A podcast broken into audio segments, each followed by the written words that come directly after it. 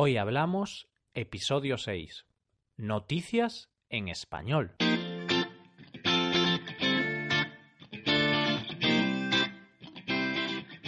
Bienvenidos a Hoy Hablamos, el podcast para aprender español cada día. Ya lo sabéis, publicamos nuestro podcast de lunes a viernes.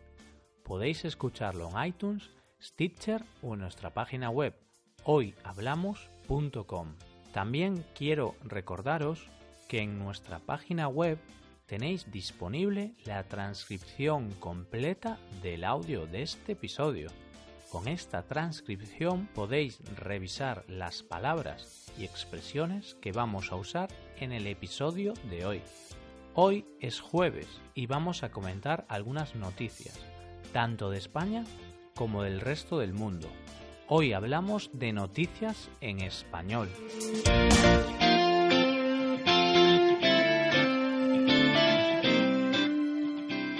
Para las noticias que vamos a comentar usamos principalmente elpaís.com.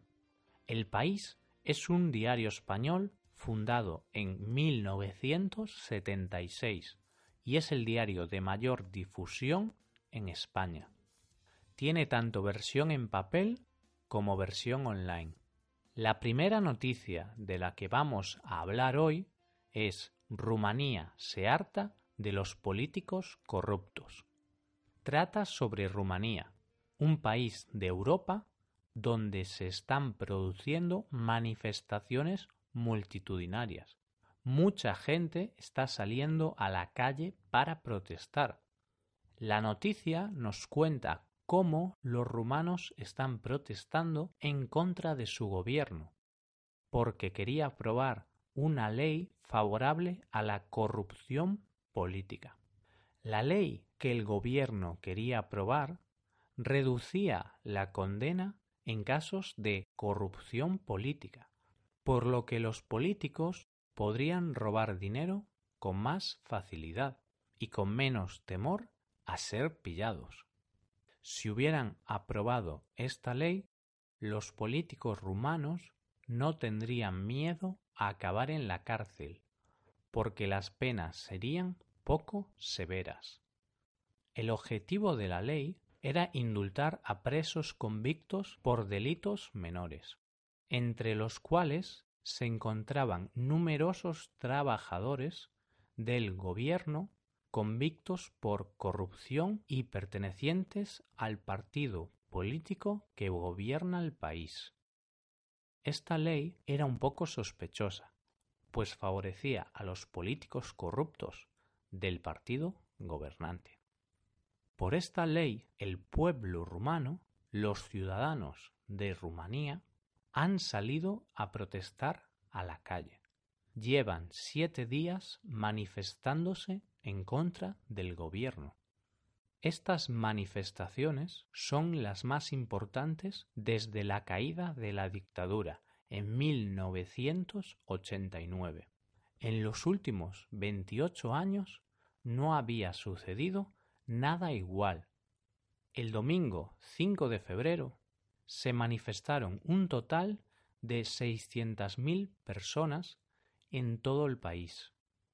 Para un país con 19 millones de habitantes es una cifra de manifestantes muy importante. Gracias a las protestas del pueblo rumano, el gobierno se ha echado atrás y no ha aprobado la ley. No obstante, el pueblo sigue manifestándose, porque considera que este intento de ley ha sido la gota que colma el vaso.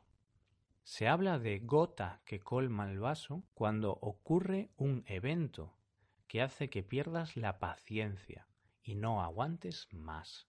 Literalmente significa la gota que hace que el líquido dentro de un vaso se derrame porque ha llegado a su límite de capacidad. En este caso, proponer esta ley ha sido el hecho que ha superado el límite de los rumanos y no pudieron soportarlo más ha sido la gota que colmó el vaso. Ahora pasemos a hablar de la segunda noticia del día. La quiniela sucumbe a la tormenta perfecta. En este caso vamos a hablar de la quiniela en España y cómo ha caído la participación del público en este juego de azar. La quiniela es un juego de azar muy conocido en España, en el cual se apuesta a los resultados de la jornada de fútbol del fin de semana. Es un juego inventado hace 70 años en un bar de Santander, ciudad situada al norte de España. En este juego se apuesta si los partidos acabarán en victoria para el local, para el visitante o en empate. En total se apuesta a 15 partidos, entre los que se encuentran 10 partidos de primera división y 5 partidos de segunda.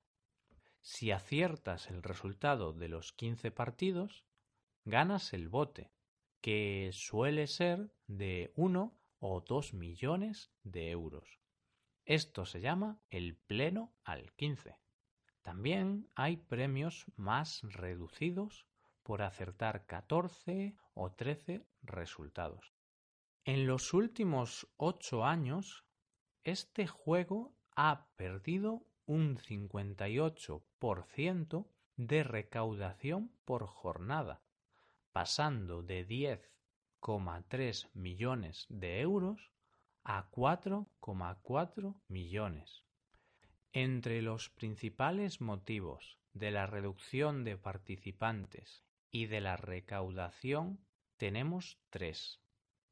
El primero sería el cambio de los horarios de los partidos de fútbol.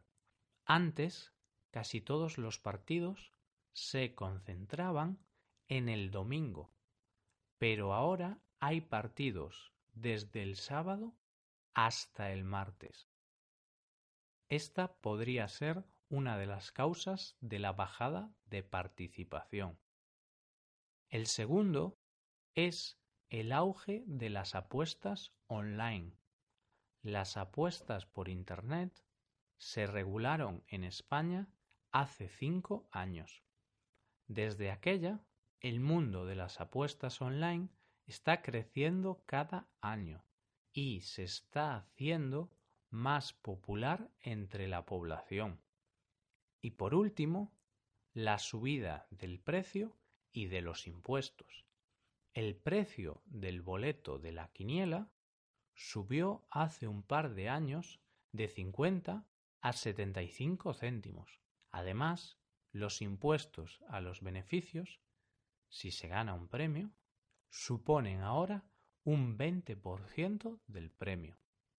Como podéis ver, estas son las causas por las que el público está dejando de apostar a la quiniela y opta por otros tipos de apuestas o juegos de azar como las apuestas online. Y pasamos a comentar la última noticia de este episodio. El pinball no quiere morir. Vamos a hablar sobre este juego de arcade tan conocido. Vamos, seguro que lo conocéis. El pinball es un juego de arcade inventado en el siglo XVIII en Francia y perfeccionado con el paso de los años. Este juego consiste en un tablero horizontal de puntería, con hoyos y barreras por los que tiene que pasar una bola. La bola se golpea con unos topes situados en la parte inferior del tablero. A mediados del siglo XX, una empresa de Estados Unidos modificó los topes iniciales de madera instalando unos topes de metal, lo cual le dio el nombre de pinball. En los años posteriores fueron añadiendo mejoras en el diseño y en el recorrido de la bola. Este juego fue muy popular en la década de los 60 y 70 entre el público juvenil. Actualmente, con Internet, el mundo digital y las consolas, el pinball ha perdido la mayor parte de su público. Ahora, los jóvenes juegan al ordenador o a las videoconsolas, como la Xbox o la PlayStation. Sin embargo, aún queda un fabricante industrial de estas máquinas en Estados Unidos. Stern Machines es el último fabricante de estas máquinas en el mundo, las cuales pueden llegar a costar entre 5.500 y 8.500 dólares. Hoy en día, los principales compradores de las máquinas de pinball son coleccionistas, personas que se dedican a coleccionar objetos antiguos y clásicos, ya sea por ocio o para venderlos después. Bares con toques vintage. Son establecimientos que se dirigen al público hipster o vintage, por lo que estas máquinas sirven como decoración para ambientar el local.